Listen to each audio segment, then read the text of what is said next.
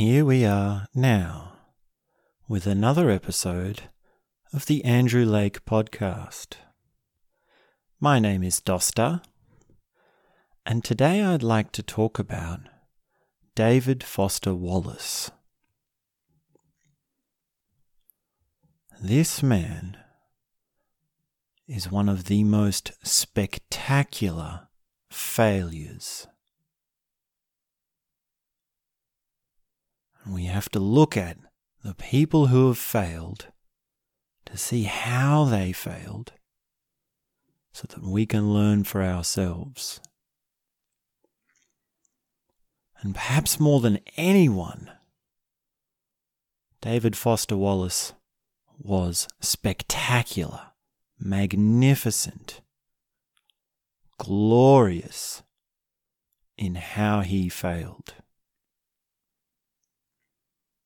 And it really is quite peculiar that someone of so much, I want to say talent, but he really goes beyond talent. He really goes more towards genius. And how could someone of such genius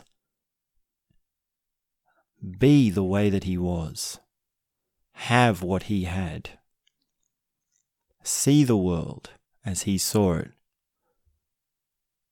And how could it end in such a tragedy as it did?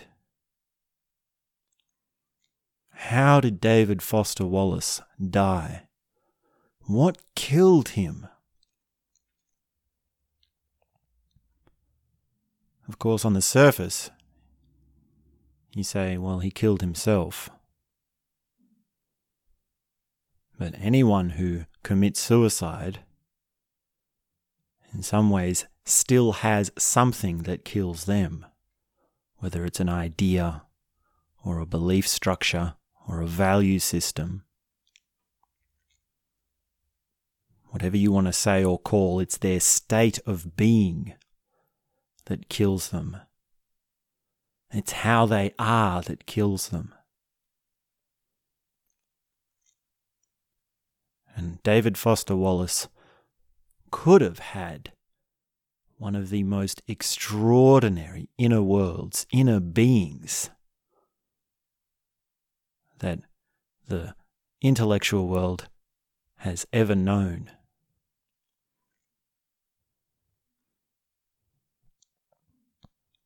Now, he's got a few books, and today I'd most likely, I'd, I'd most want to spend the majority of our time on his Kenyon graduating class commencement speech. So we're going to go through that step by step. And that really sums up the man. It really has all the ins and outs of his world perspective just in that short speech. And he really, it really shows how he had the answer right in front of his nose. He should have got it, but he didn't. He missed it. And it's astonishing. It's terrifying. It's very alarming. I am so moved by how someone can be so brilliant and yet they miss it. Now, what does it mean in this context? What am I saying? What did he miss? Tell us more about that. Well, for the point of this conversation, it is the glory of existence, the magic of what it means to be alive.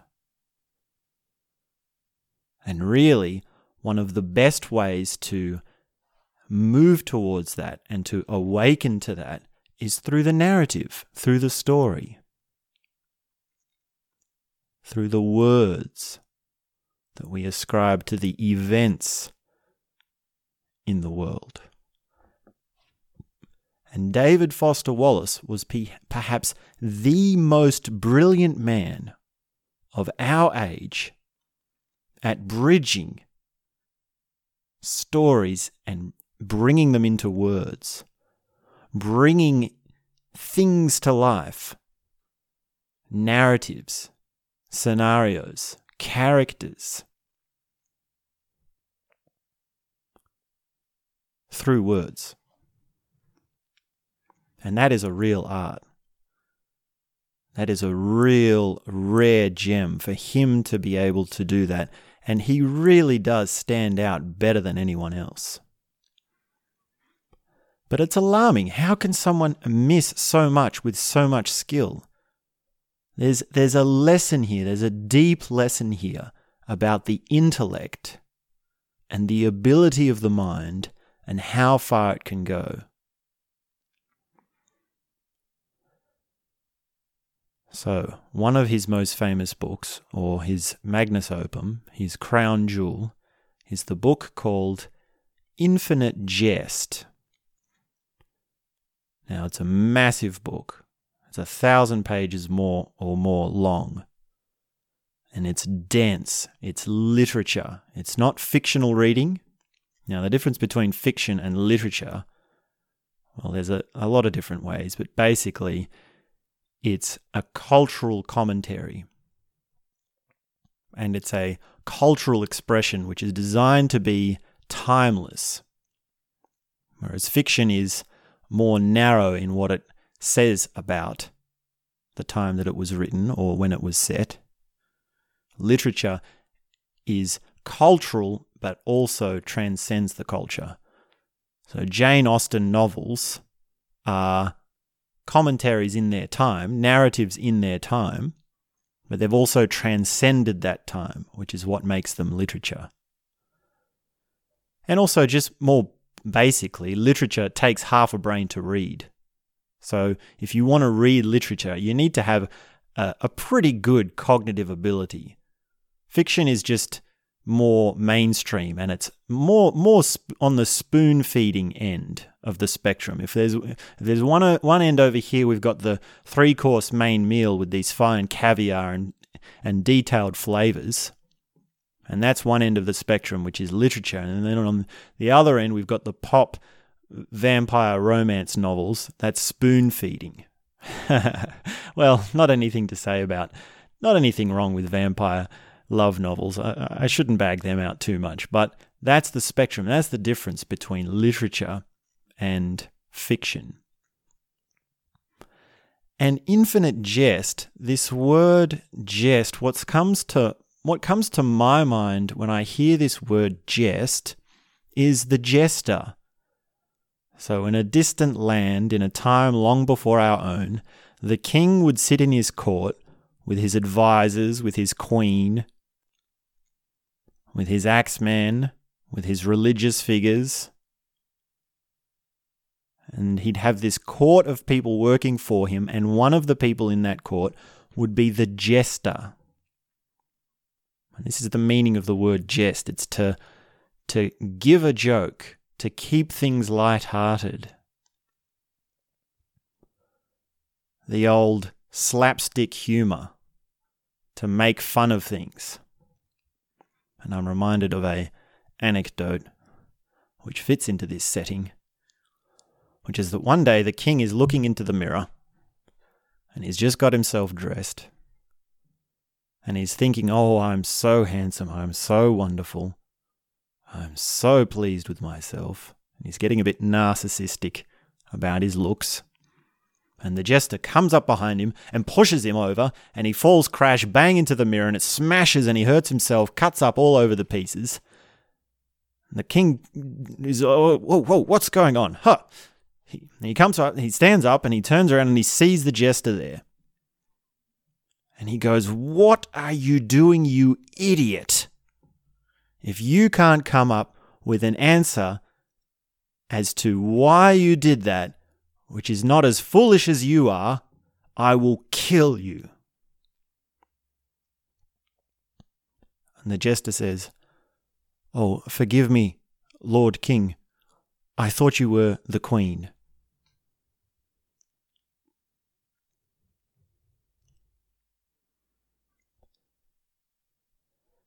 And when I think of jesting, I think of guys, a bunch of blokes some workmen who are feeling light-hearted.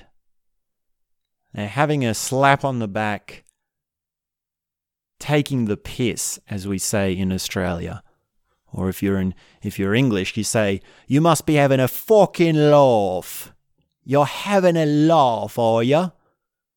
I can imagine that that phrase is in a lot of movies. There's a lot of English movies where they're saying they're having a laugh. And you can imagine what it's like for guys to be sitting around just, oh, j- joke on this, and then bang, there's another joke after that. And they're all rolling together and they're all fun. They're jesting. It's this jest, this kick. Now, when it comes to infinite jest, when I think of that, it becomes a nightmare. When I think of this constant joking, this constant saying that nothing is serious. And that's really what Infinite Jest, this book by David Foster Wallace, is. It's a nightmare. And that's why I'd rather call it, it's more like infinite frustration.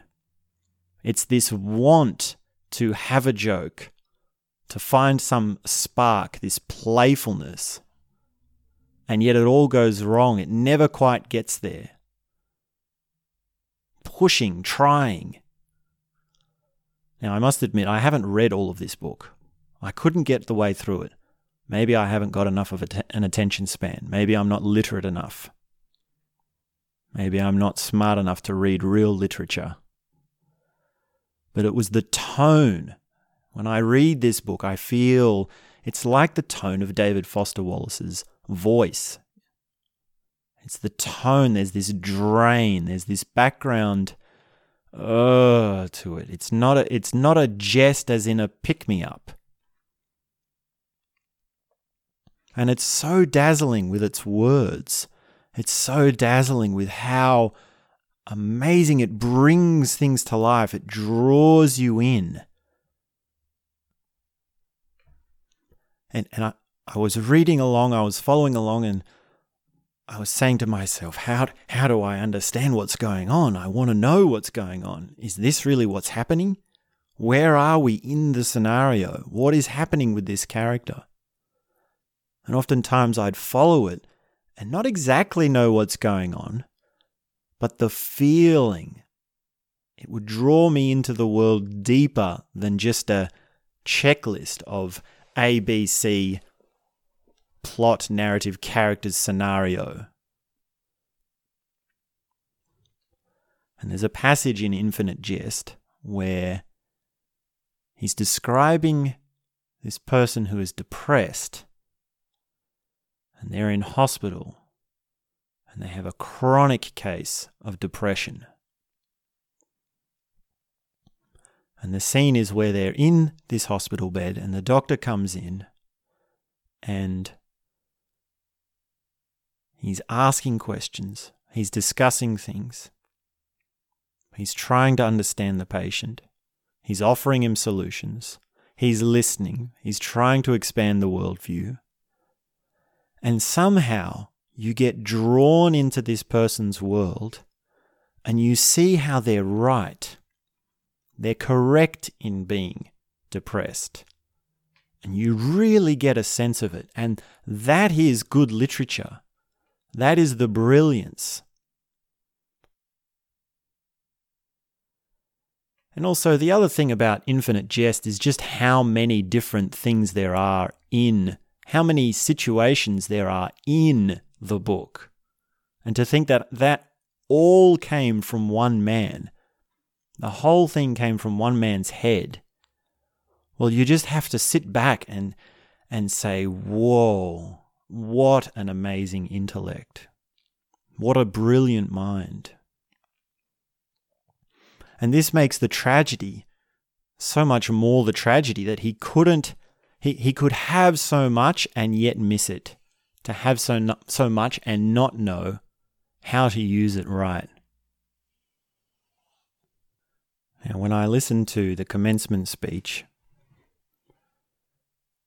the first thing that strikes me is his tone of voice. And I get the sense, as I listen to this speech, that someone should have tapped him on the shoulder and said, Are you okay? If at least not during the speech, then afterwards, and maybe someone did. Who knows? With the brilliancy of storytelling that David Foster Wallace had, I can see how it might have become a black hole for him. Because consider this if you can tell a story better than someone else, then that way of expanding the worldview is closed to you. If a parable or a didactic little parable-ish story, as he says, or a illustration, a cliche, is clearer to you in the sense that you can do more mental gymnastics and more complicated analysis than the person who's telling it to you, then there's going to be no effect of the person telling it to you. There is no one in the world who could have sat David Foster Wallace down and said, let me tell you a story. He's already written the best stories. He already knows how to navigate stories. And that is a terrible thing to not understand and to miss out on. If you can't understand a story, if you can't follow a parable, and you can't find a deeper meaning in a story, then that closes a lot of doors for you. That makes a lot of problems for your inner world and your connection with other people and how information and knowledge comes into you. So the tone of voice, his navigating around didactic little parable-ish stories, are two things that I initially notice in this speech. So let's go through it. Strap yourselves in. This speech is called David Foster Wallace's 2005 commencement speech to the graduate class at Kenyon College. And the, uh, let me find the subtitle, which is some thoughts delivered on a significant occasion about living a compassionate life. Wow. If that was the title, if that was what, if I knew the title before I heard it, wow, I would have large expectations for this. I would be quite excited.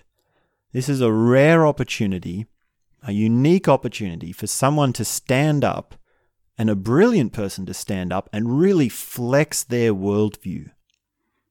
Not just their intellect, not just their storytelling ability, not their, not their wordsmithness, but their perspective. This is your chance to be accounted as a human being. And he says, these are some thoughts on a significant occasion about living a compassionate life. Wow.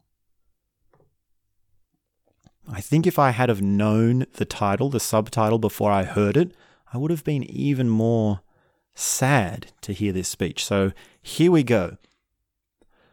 Quote, Greetings, parents, and congratulations to Kenyon's graduating class of 2005.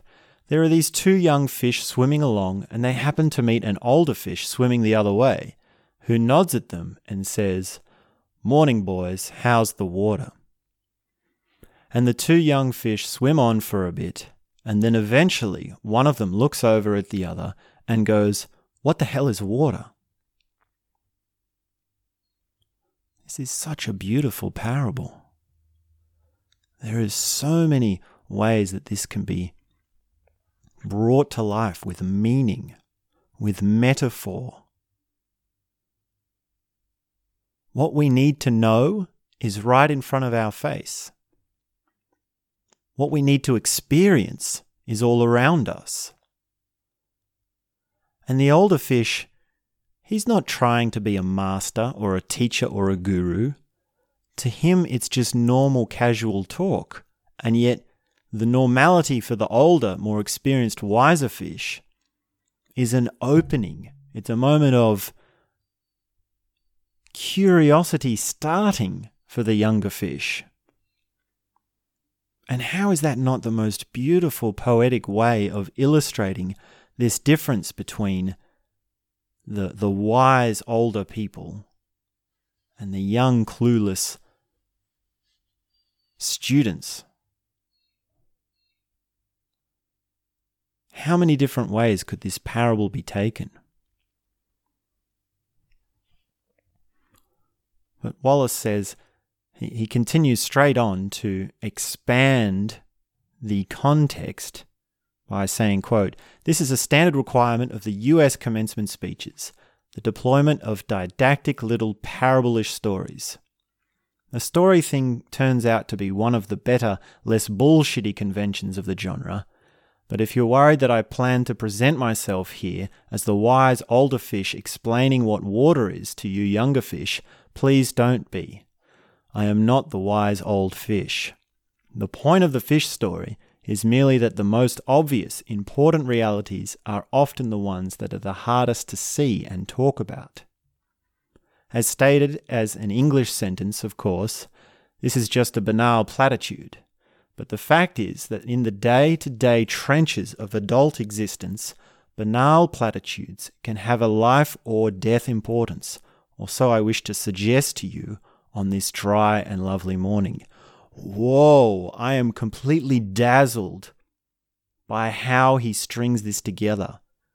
And he's done this one switch, which is the staple value of the postmodern meme, which is to recontextualize something.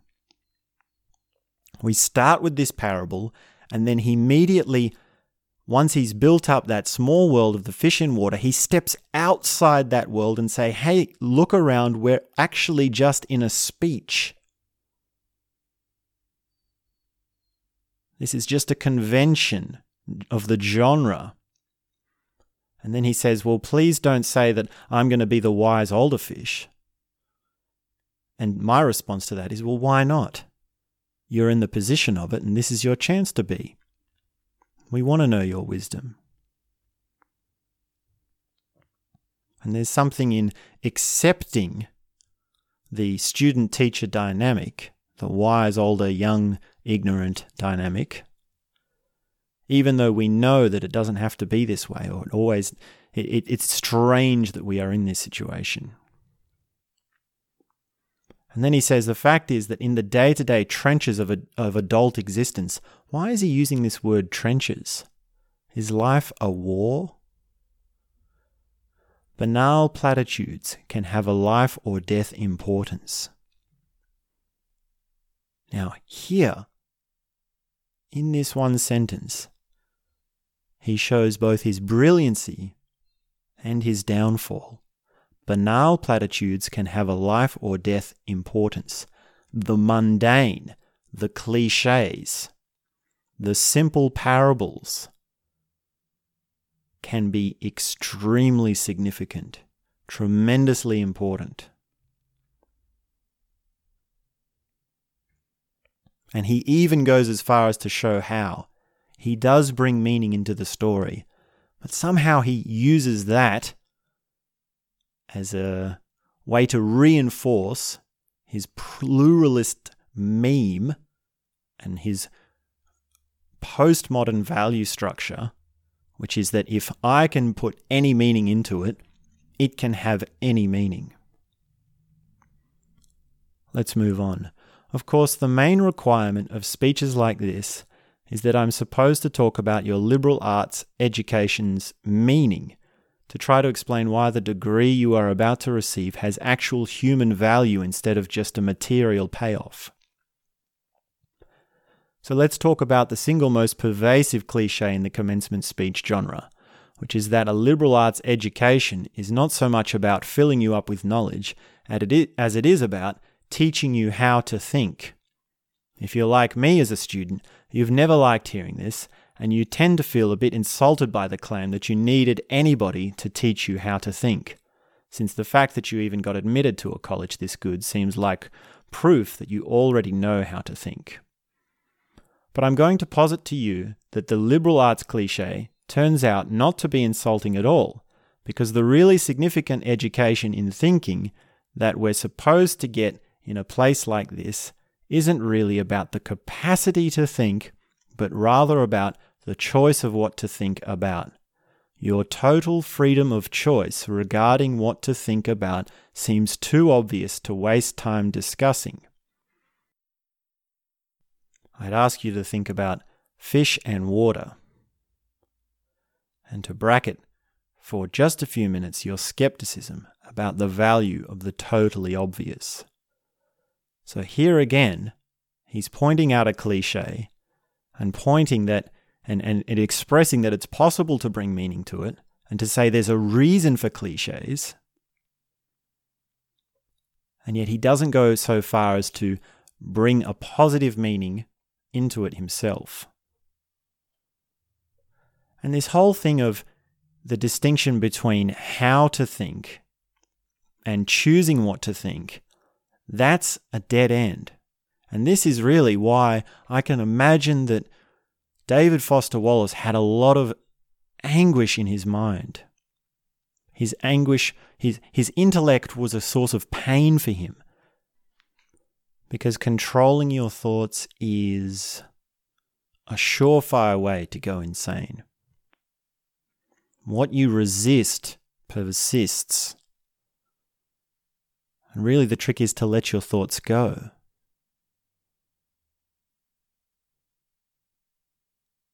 It's to not be pushing this clinginess to them.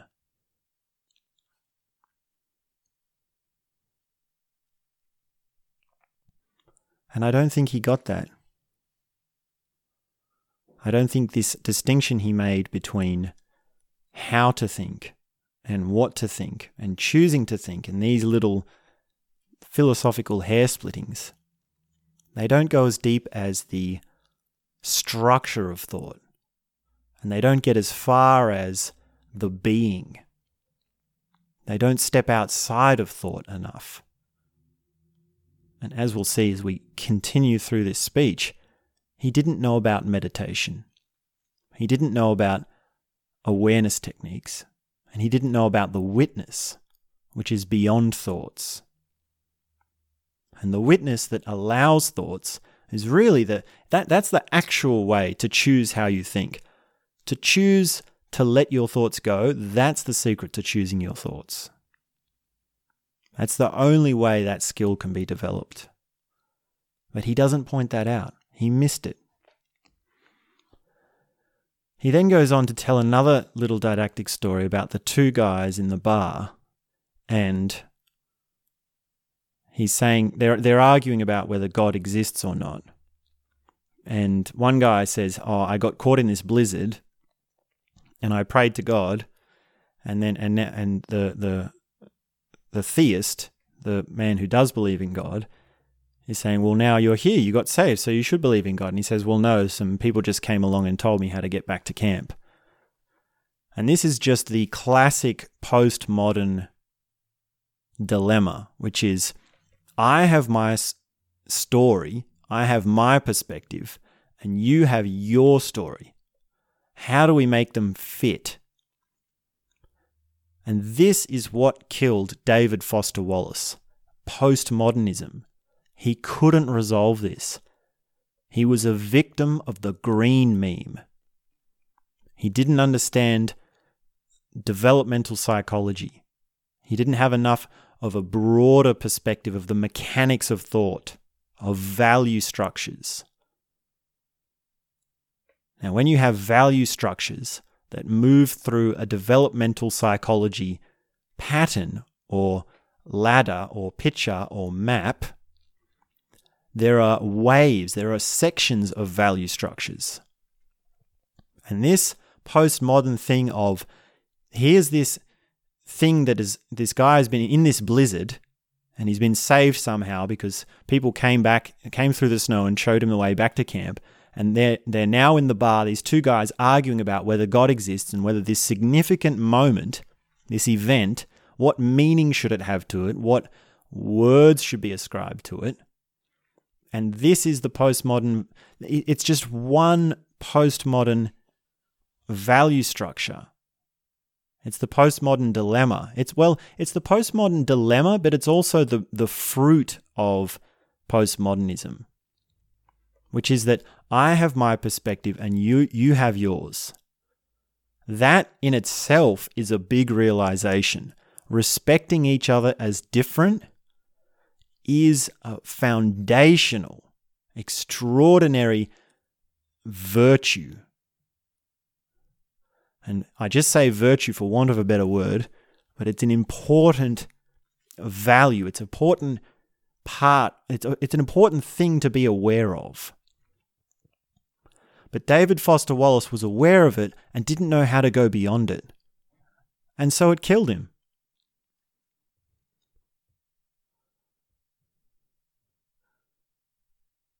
And he's talking about meaning. And then he goes on to use this term about the default mode. And this thing of the default mode indicates that he doesn't understand what value structures are.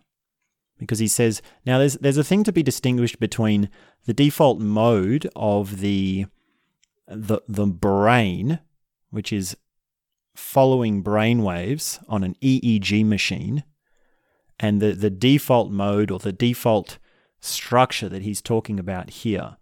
When he says default structure, he means belief sphere or belief, the, the point in your belief, where you are at with your beliefs. And he says it just comes from your culture or from inside you. But he doesn't account for how people have different belief structures. He doesn't go into that depth. He doesn't have a wide enough range of saying, well, you believe this and I believe this, that's two people. Now, what do a hundred people believe? What do a thousand people believe? What do 50,000 people believe? And not only in just one country or continent or culture, but across multiple continents, across multiple cultures. Then we get into seeing the pattern. Then we get into seeing the forest with all the trees. The problem is that he's coming at the postmodern meme and still thinking it's you and me, it's one on one. And a deeper understanding of developmental psychology would have helped him so much with that.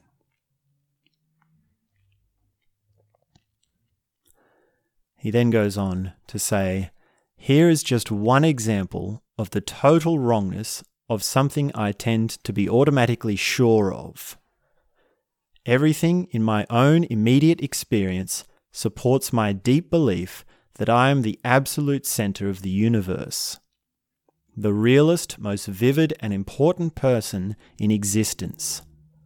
We rarely think about this sort of natural, basic self centeredness because it's so socially repulsive, but it's pretty much the same for all of us. It is our default setting, hardwired into our boards at birth. Think about it. There is no experience you have had that you are not the absolute center of. The world as you experience it is there in front of you or behind you, to the left or the right of you, on your TV, on your monitor, and so on. Other people's thoughts and feelings have to be communicated to you somehow, but you are your own immediate by, sorry, we say to be communicated to you somehow, but your own are so immediate, urgent, and real.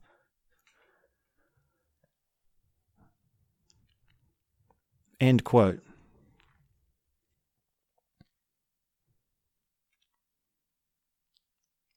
Now, this is the dilemma, which is the paradox or the duality between personal and impersonal.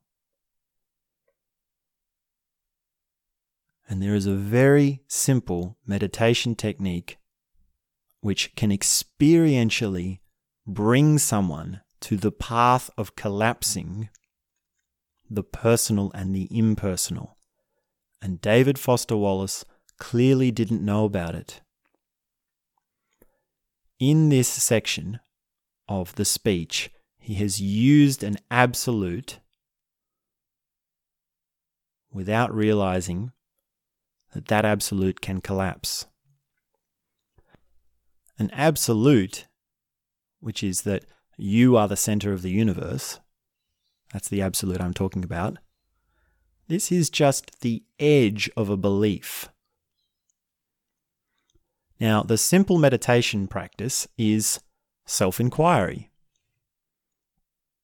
And this Zen koan, who are you, or who am I, which you repeat over and over and you experientially go into, helps you to find the edge of where you draw this boundary between me and something else, me and the rest of the world. And he's right. He's correct in saying that you are the absolute center of the universe. But he doesn't go deeper into this idea of the self. When we say you, what does that mean? Now, if David Foster Wallace could have read a book like No Boundary by Ken Wilber, which was published decades before he made this speech, and if he could have read it and absorbed it, it would have vastly expanded what he said here. He wouldn't have been able to say this. What he's saying here about you being the center of the universe and everything being in relation to you and not having a deeper, not only intellectual framework of how that is a path and an expanding definition, but also an experiential sense of it, then he, he, he would have been a lot better off. And it doesn't have to be, I mean, I bring up Ken Wilber because that's just the person I learnt this from. There are many people who are aware of this. This is not a, it's not a secret that the boundary between self and other is flexible or, or movable and it depends on where you are at with your consciousness. So, I mean that that reminds me again that it's it's easy for us to I mean I don't mean to talk down to him or point out his mistakes. I don't want that to be. It's like it's easier for us to do an analysis on it because we have the knowledge here now. So it's it's I by no means put myself above David Foster Wallace in any way because you know this is a tangible word these are tangible words that were written 15 years ago and we ha- we have the ability to do the deep analysis on it. So really, this is just my impression and what what I have got out of it, and that needs to be something that I come back to. I need to speak my own truth, as they would say in the postmodern meme. So he goes on to say, quote, Please don't worry that I'm getting ready to lecture you about compassion or other directedness or the so called virtues. This is not a matter of virtue. It's a matter of my choosing to do the work of somehow altering or getting free of my natural, hardwired default setting, which is to be deeply and literally self centered and to see and interpret everything through the lens of self. People who can adjust their natural default setting this way are often described as being well adjusted, which I suggest to you is not an accidental term. So when he says, I'm lecturing about lecturing you about compassion or other directedness or the so-called virtues. Why does he say so-called virtues? I'd want to know from David Foster Wallace if there are such thing as virtues. What are your not so called virtues? Instead of saying so called virtues and saying that you're not talking about not virtues, Why aren't you talking about virtues? And this gets at the something which is the, the value structures. And if he could see the difference in value structures, he wouldn't have fallen for the postmodern meme. He wouldn't have fallen for this thing that everyone has their own opinion. And he would have seen that he uses this term hardwired default setting. Well, what he's doing there, he's actually mistaken. He's mistaken the point which someone is at with their progress through a value structure or value spheres or perspectives, multiple perspectives, he's, de- he's mistaked that for how someone is. So he's missing the scale. He's missing the, the timeline. So if we were to plot out someone's values, someone's so called virtues, or painted a picture of their hardwired default setting at different times in their life, let's say five year old, 10 year old, 15 year old, 20 year old, every five years, we ask this person, What are your va- values? What are your virtues? And from that, we can surmise what their default setting is. We would have seen that there's a difference. There's an arc, there's a process, there's a change. And I don't think David Foster Wallace got that. Now, he did have the ability to take other perspectives. He could listen to someone and understand where they're coming from. How could you not with someone with such an extraordinary ability to tell stories? It's not like he's sitting in his own room imagining these stories. These stories that he tells, these narratives, they come from real life. And many of them are from his real life. Like he actually did play tennis. But he must have had an immense ability to understand other people's perspectives, which is a key component, it's a key com- ability of the green meme of the pluralist meme.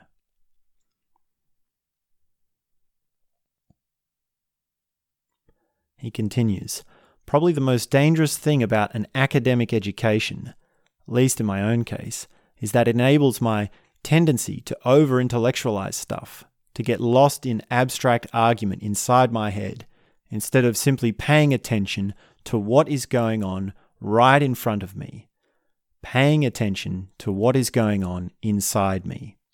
Now, this is the moment where he has it right in front of his nose, but he misses it.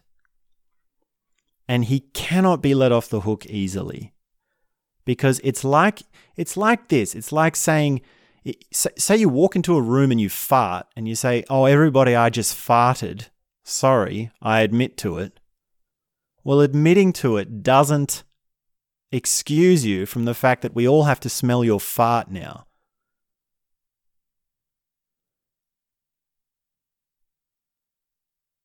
And I used to have this problem when I was a kid because I would get into trouble. I would do something naughty, but I was too honest not to lie. So I'd make some mischief, get into trouble, and then I'd admit to it. And of, of course, all the while I was thinking, I, I by admitting to it, whoever was getting me in trouble would say, Wow, you're so honest. That's okay. Thank you for being honest. Oh, good on you for fessing up to it. And of course, I got my ass kicked. that was my childhood anyway.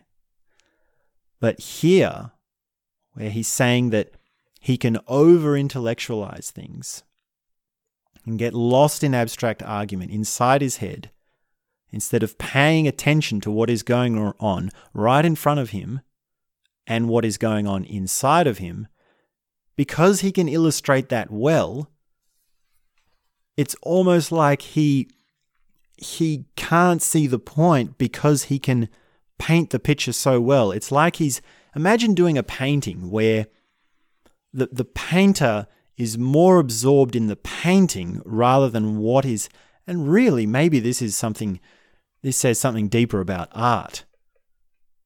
And there's a connection between the, the mystic or perception of reality and art, because art is a representation. It's always a smaller piece from one angle. So the painter is, is absorbed in their painting. They get more from the painting than they do the actual thing, the subject. And he knows this. He says he should be able to pay attention. He should be able to see what's going on inside of him. These are meditate. This is the pull. This is the instinct that he had towards meditation. He continues, quote, As I'm sure you guys know by now, it is extremely difficult to stay alert and attentive instead of getting hypnotized by the constant monologue inside your head. Maybe happening right now. 20 years after my own graduation, I have come gradually to understand that the liberal arts cliche about teaching you how to think is actually shorthand for a much deeper, more serious idea. Learning how to think really means learning how to exercise some control over how and what you think. It means being conscious and aware enough to choose what you pay attention to and to choose how you construct meaning from experience. Because if you cannot exercise this kind of con- this kind of choice in adult life, you will be totally host. It says host on this transcript, but I think it means lost. Think of the old cliche about the mind being an excellent servant but a terrible master. Now, there's already so much, it's such a dense talk. He packs so much in that it's dazzling.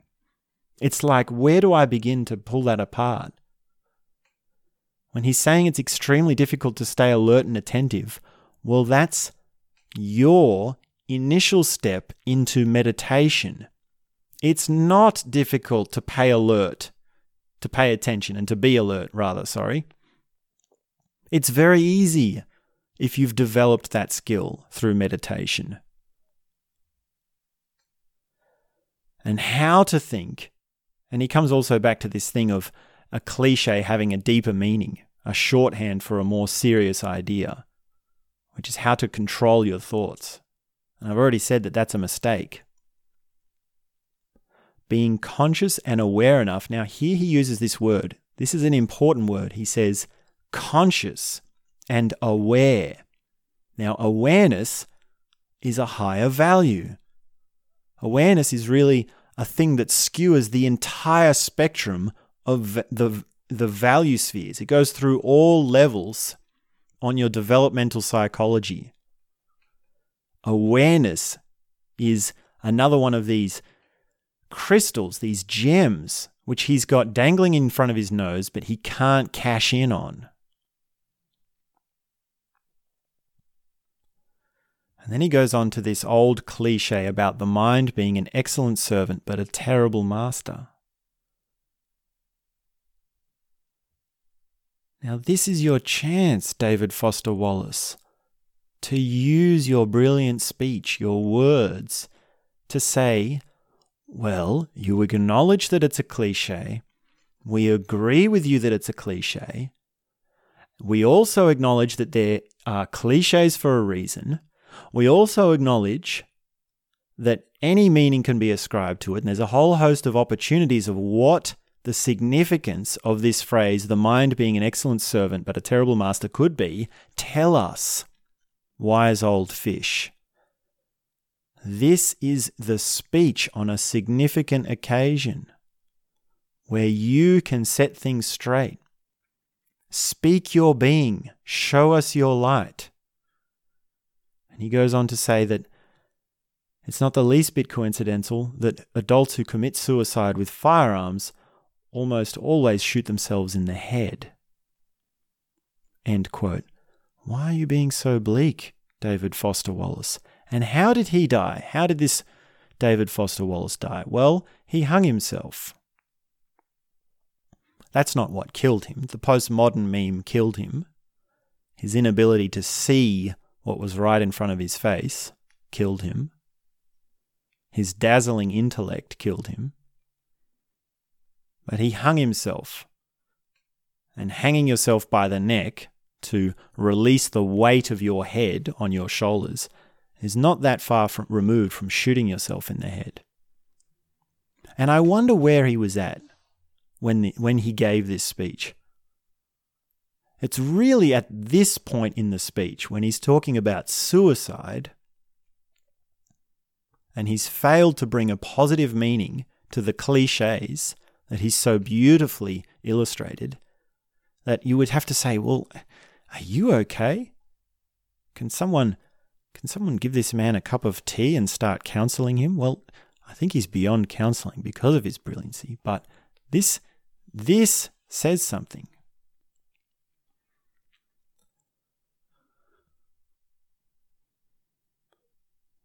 He then goes on to talk about the comfortable, prosperous, respectable adult life and what it's like to be dead, unconscious, a slave to your head.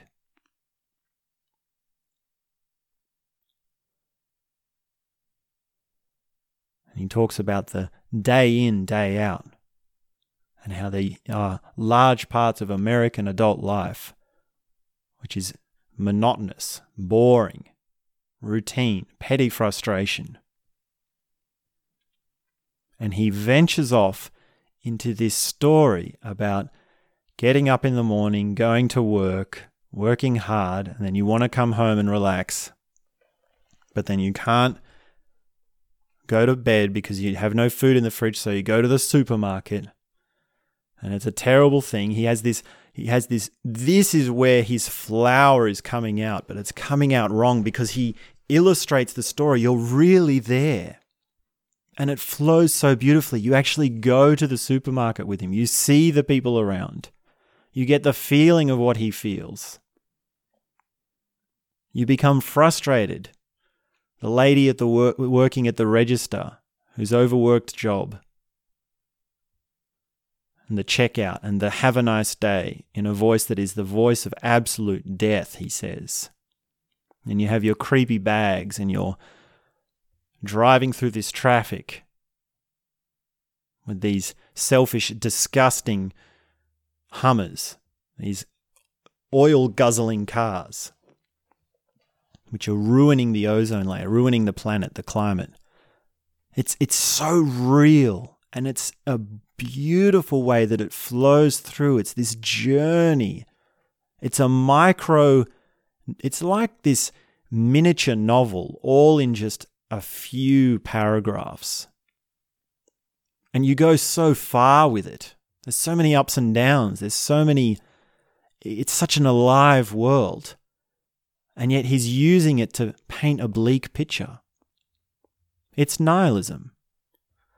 And it's nihilism because his only solution to this so called bleak outlook that he's in, his only answer to it is that someone might have it worse than you. Maybe they're a better person, but you can't see it. Maybe they're driving a big oil guzzling car because they need to, because their psychiatrist told them to, because they had a crash.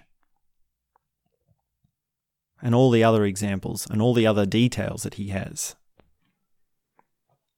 And that is nihilism. That is that things are bad, but everything is okay because others have it worse and he misses completely the people who have it better. He can't imagine the people who are in. Well, well, well, here's the scary thing. He gets so close. After he's painted this picture of how terrible it is to go to the supermarket and how other people might have it worse, he gets so close because he says, quote, if you really learn how to pay attention, then you will know there are other options. It will actually be within your power to experience a crowded, hot, slow, consumer hell type situation as not only the meaningful, but sacred, on fire with the same force that made the stars. Love, fellowship, the mystical oneness of all things deep down. There is a whisper of hope there is a small glimmering of a light But I think these words don't mean anything to David Foster Wallace. This force that made the stars, love, fellowship, these are deep virtues. These are high values. And he gives us the answer. He says, if you really learn how to pay attention, it comes back to meditation. And I don't think he knew how to. I really don't think he knew how to pay attention. I think his intellect distracted him. Because right after he's had this tiny spark, he, he puts it out. Because he says, quote, not that that mystical stuff is necessarily true. End quote. He's immediately bringing, building something, defining something by what it's not. Here's a picture of something, and here's how it's not that. Here's what it's not. If you're always going around defining things by what they're not, you're a nihilist. And I shouldn't say that with outrage. I should say I should say it with a sadness. It's a it's a well, well, don't tell me how I should or shouldn't feel. It's a if I really feel into David Foster Wallace, it's it's a tragedy. It's it's shocking that it could be so close, right in front of his nose, and yet he doesn't get it. He then goes on to talk about this thing of everybody worships.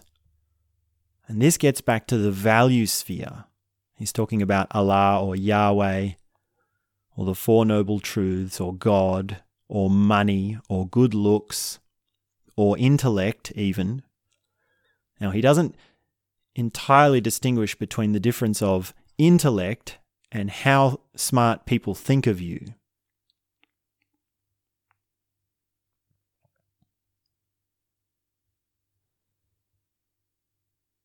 He also talks about power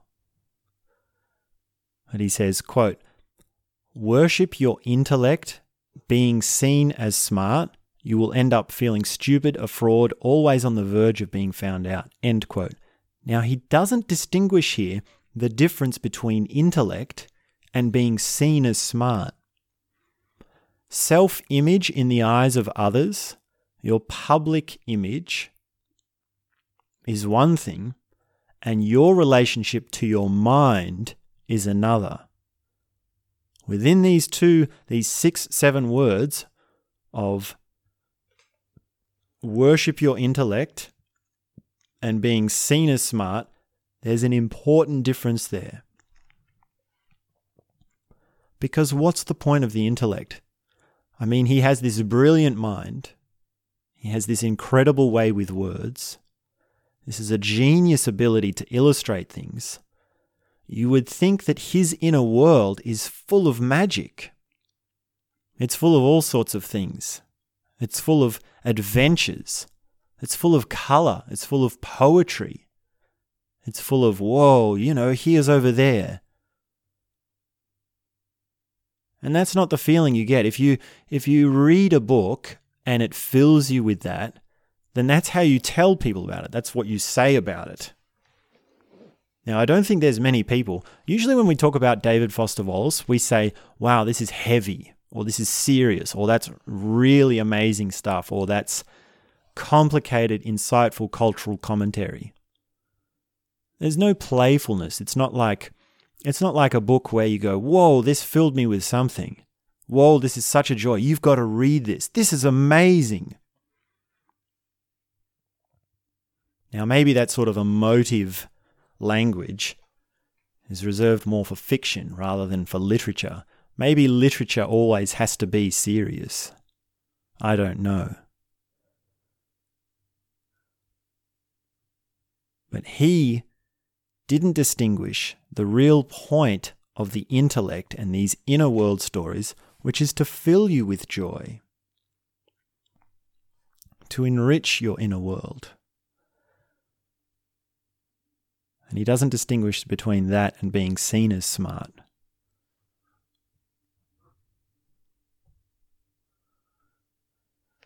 When he's talking about worship, which is the worship you gradually slip into, he says. He doesn't understand that this idea of worship is actually just a value structure. And just like we take this default setting and plot it along hundreds and thousands of people across time and across cultures, we can do the same with worship. If we plot that across time and cultures, and we put it into any of the developmental structures, whether it's a spiral dynamic structure or a Lovejoy structure or a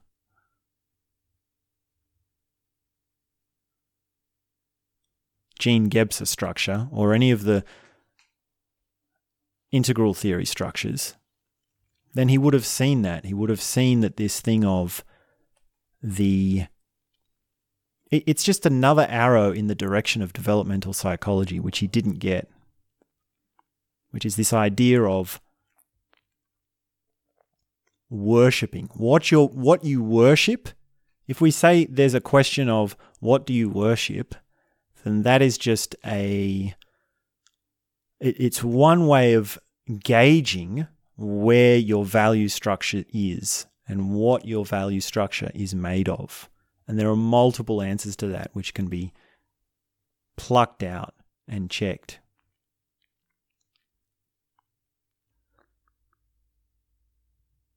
There's another thing that doesn't come across if you just read the, cran- the transcript of this speech.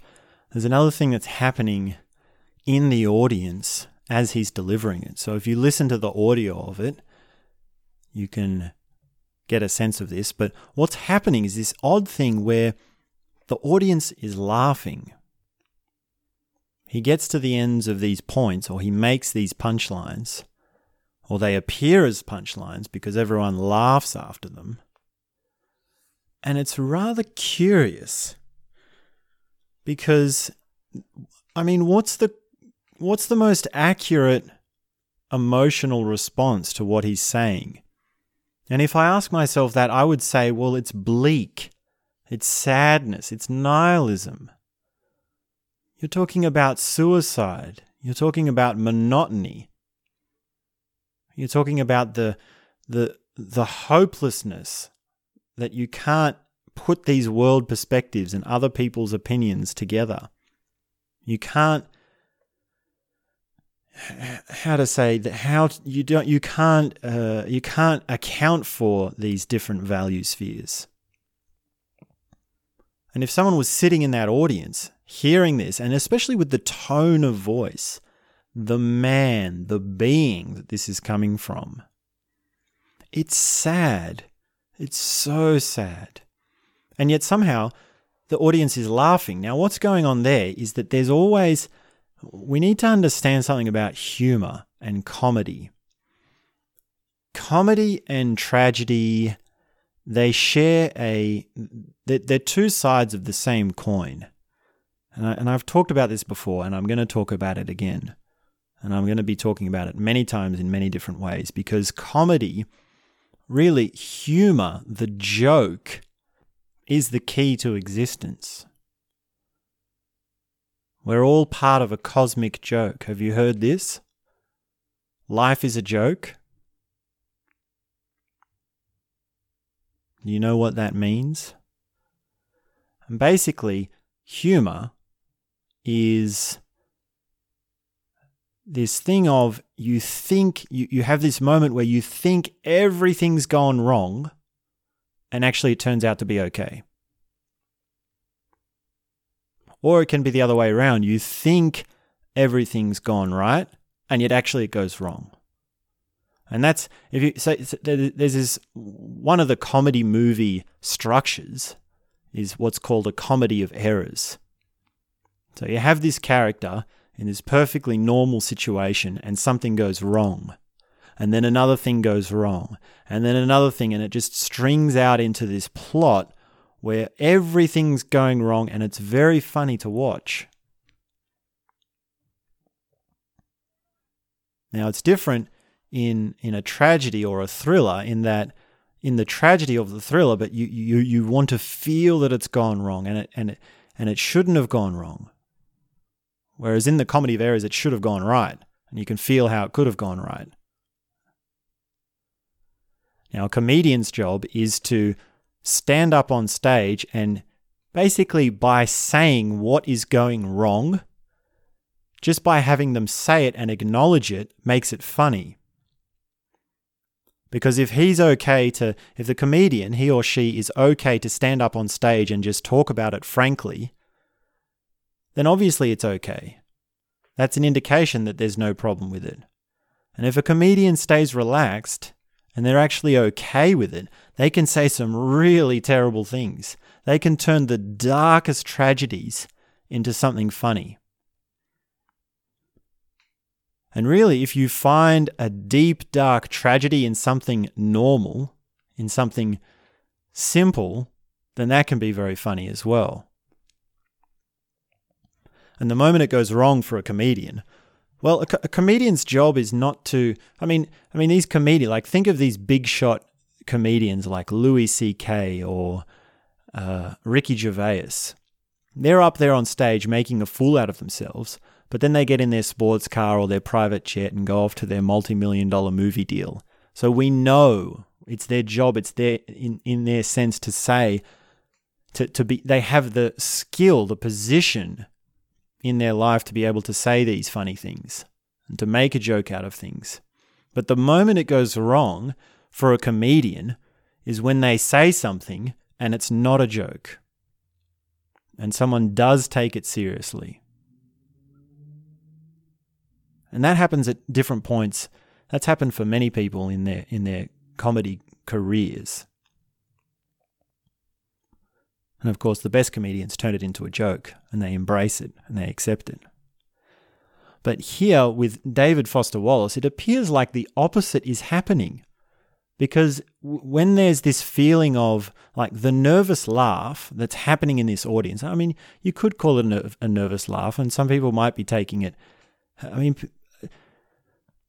how people are taking it is another story, but this nervous laugh in the David Foster Wallace speech is that you have this tragic, tragic, sad feeling, and there needs to be a reversal.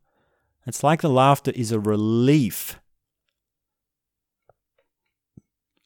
So he keeps saying these things, and people burst out laughing when really they should burst out into tears.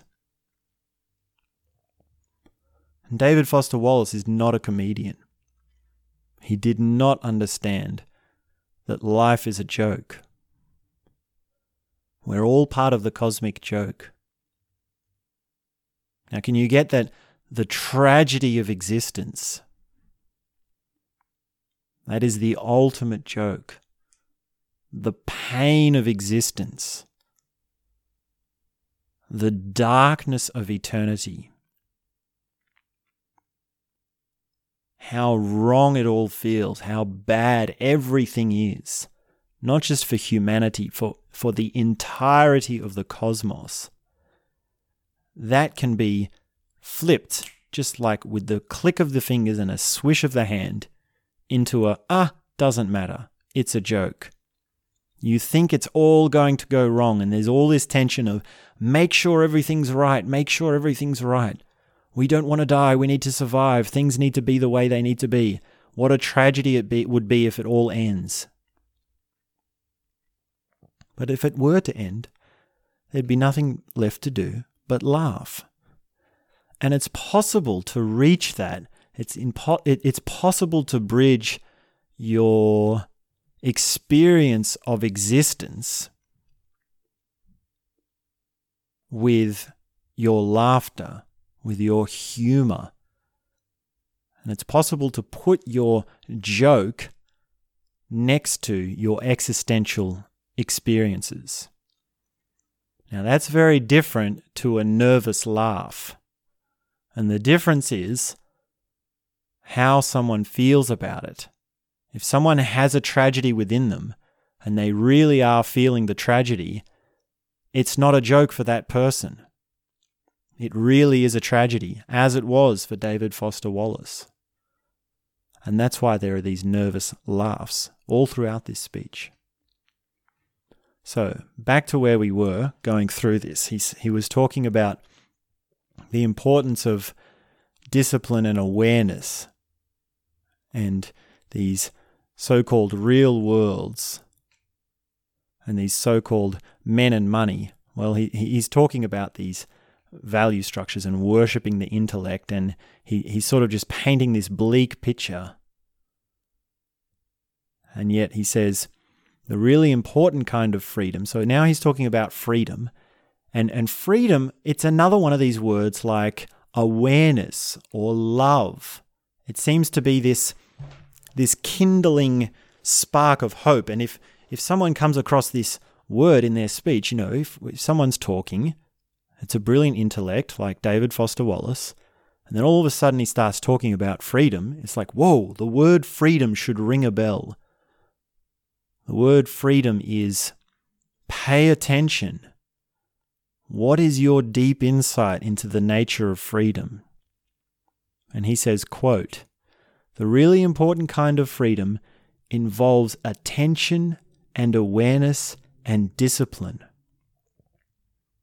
And being able truly to care about other people and to sacrifice for them over and over in myriad petty, unsexy ways every day. Wow. What an insight. That is so true. Attention, awareness, discipline, sacrifice, dedication, caring for others. This is the important kind of freedom. Thank you, David Foster Wallace.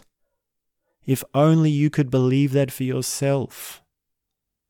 This is an amazing thing to hear about freedom. He continues, quote, That is real freedom. That is being educated and understanding how to think. The alternative is unconsciousness, the default setting, the rat race, the constant gnawing sense of having had and lost some infinite thing. End quote. Did he opt for the alternative? Is that what happened to him? He had this gnawing sense of having had lost something infinite.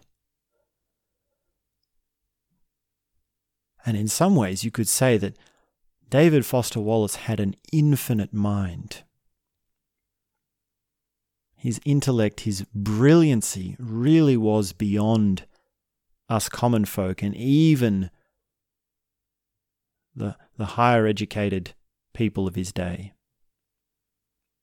Did he get the sense that he lost it?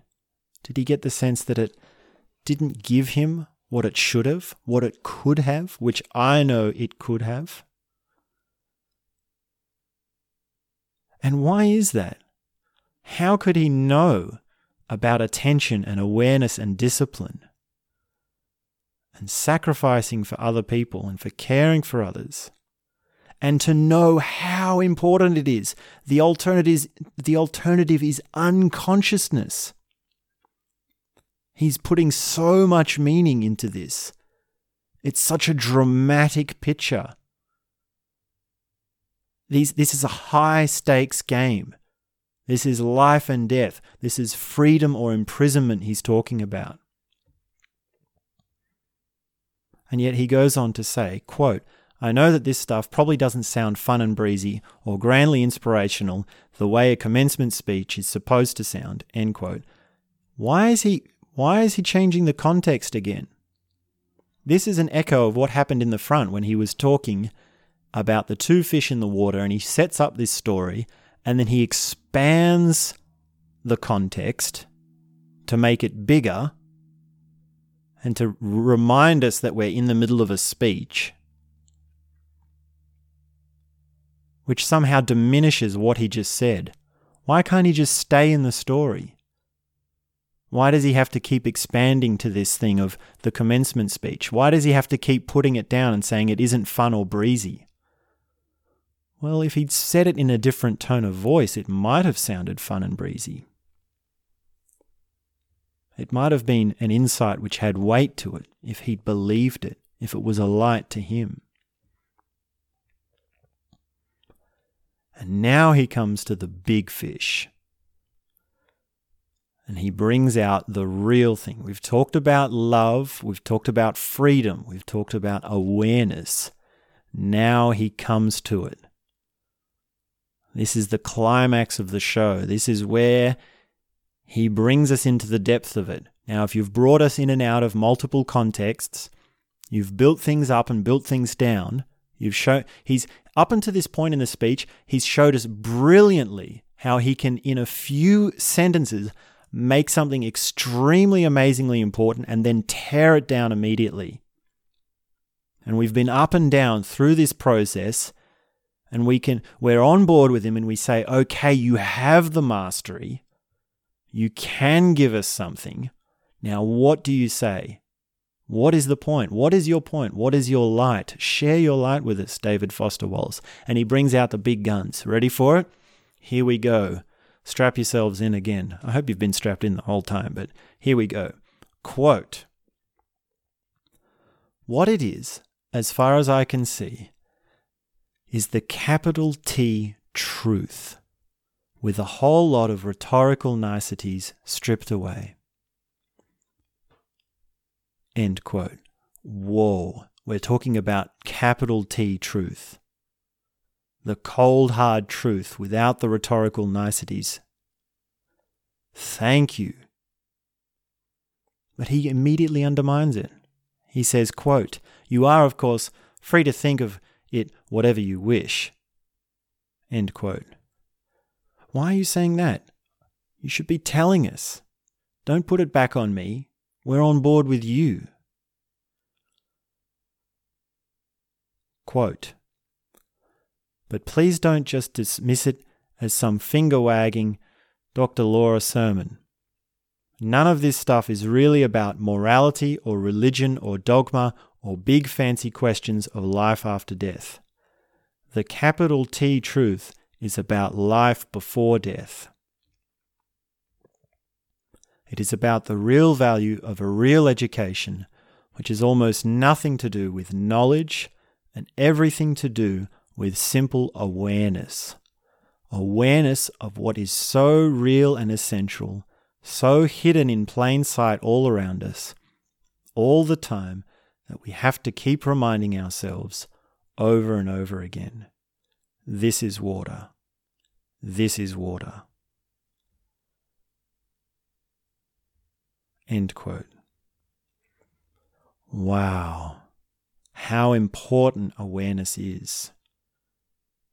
How big truth is. And how hidden it is in our immediate plain sight all around us all the time.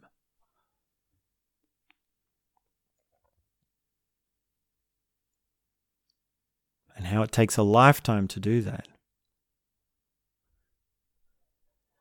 And this really gets to another dimension of meditation, which he didn't get, and that is perception. He keeps having this thing of what you see, what is right in front of you. Now, the way you know what's right in front of you, now, that this gets a bit tricky because we need to distinguish between what is immediate and what is in front of you. Now, I think what would ground him best in this situation, and what he's talking about, is being immediate and alert and attentive with your perceptions, what's going in with your eyeballs, not with what's going on in the mind.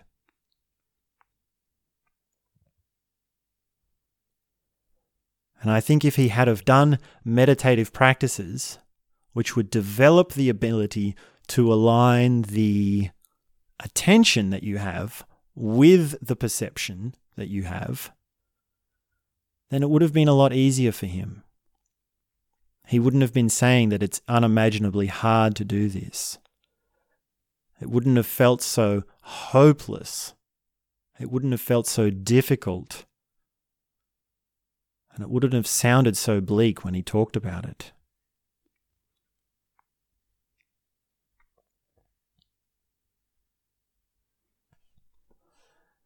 These answers to the tangles of the nihilism of David Foster Wallace, like value structures and meditation and developmental psychology, they don't really go deep enough themselves.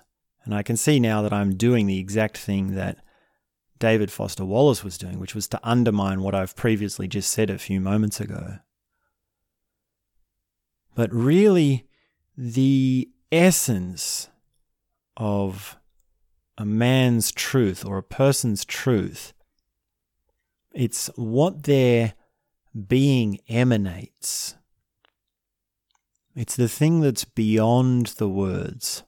And you get a sense of it if you listen to the tone of voice, but really it's deeper than the tone of voice.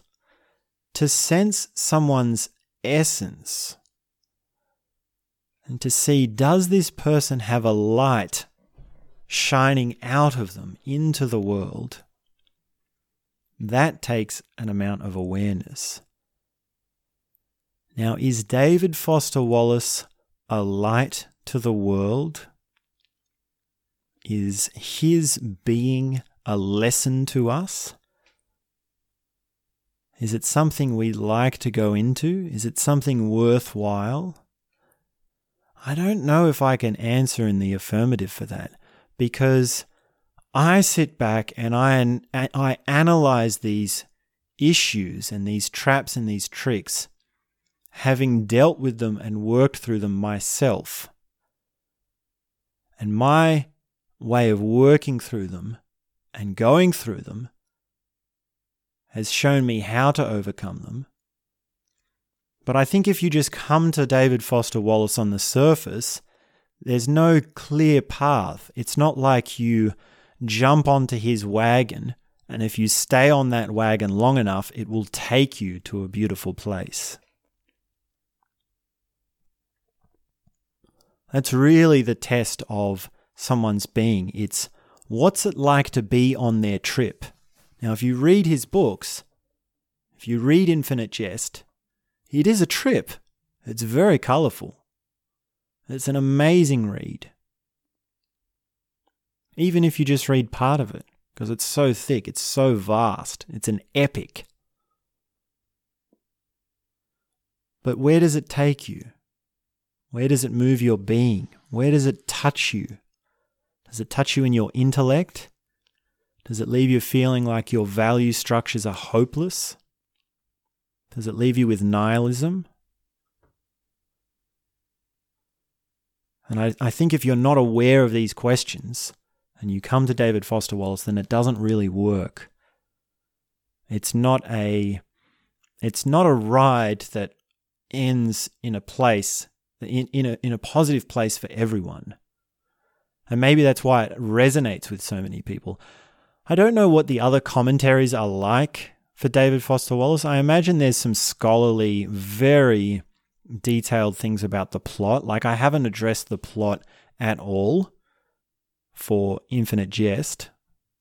And really, I, I, I've only just spent most of our time on this, this speech, but I get the feeling that the the tone of infinite jest and the essence that's coming through is the same in this speech, and I can feel the essence of this man and really the, the essence of someone when you learn how to spot that when you feel how to be aware of that and you get that skill and you have it just a little bit you only need to be with someone for a little bit.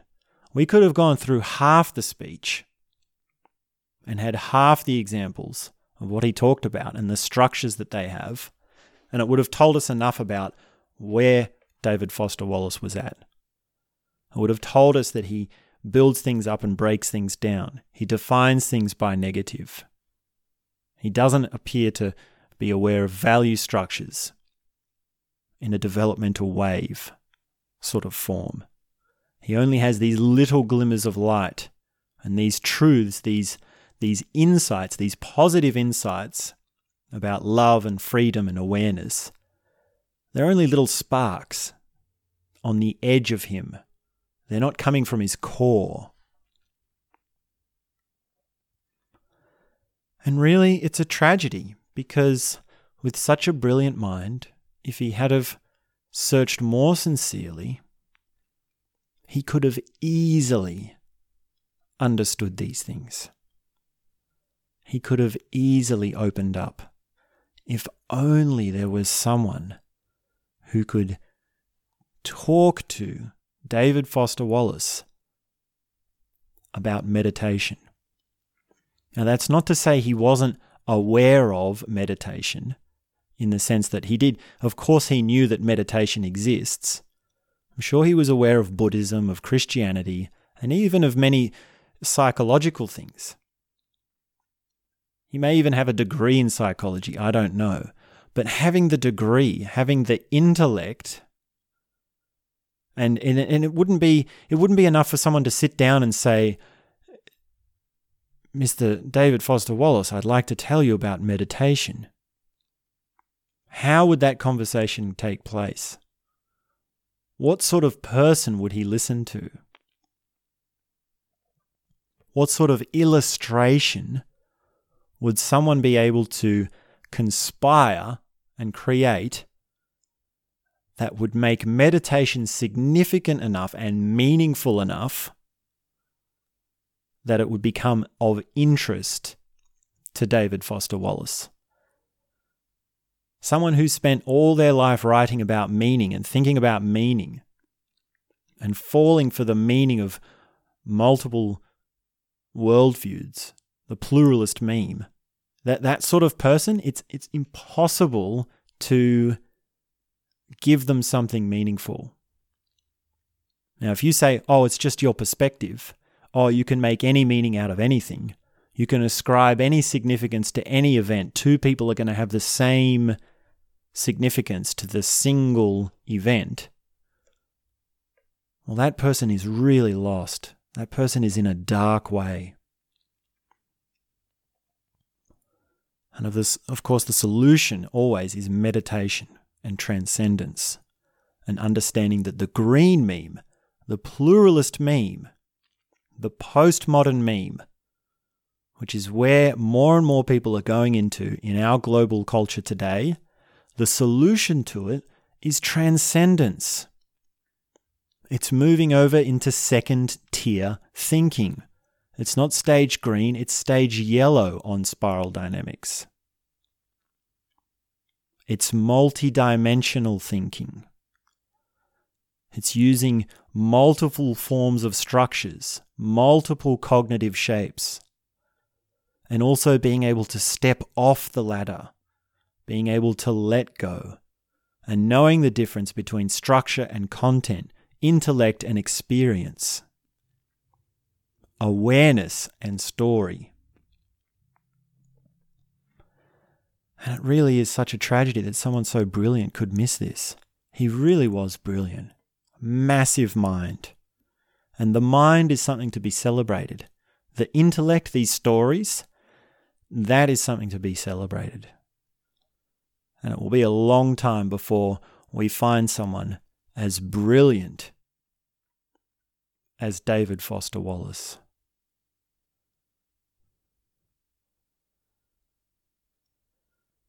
So I think that brings us just about to the end. I feel like I've splurted my piece. I I I just want to say that you can get if you listen to all the parts of what I'm saying, you can get a sense of how conflicted I am about. Like, I want to say I admire the man, but I can't say that. I want to say I feel. I, I feel in awe of the man, but I, I can't even say that. I I can only admire part of him, and it's really, if I really am honest about what I feel, it's that I feel like it's a tragedy. It's a sadness. How could someone miss out?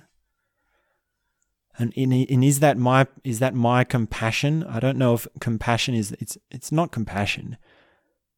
I think compassion in this part of the conversation just roils the water. It just makes things more muddy.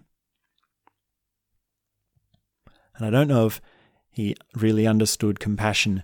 He, understood that compassion is a very important thing, but didn't go far enough to really sink to the rock bottom of that meaning. He didn't have things go full circle.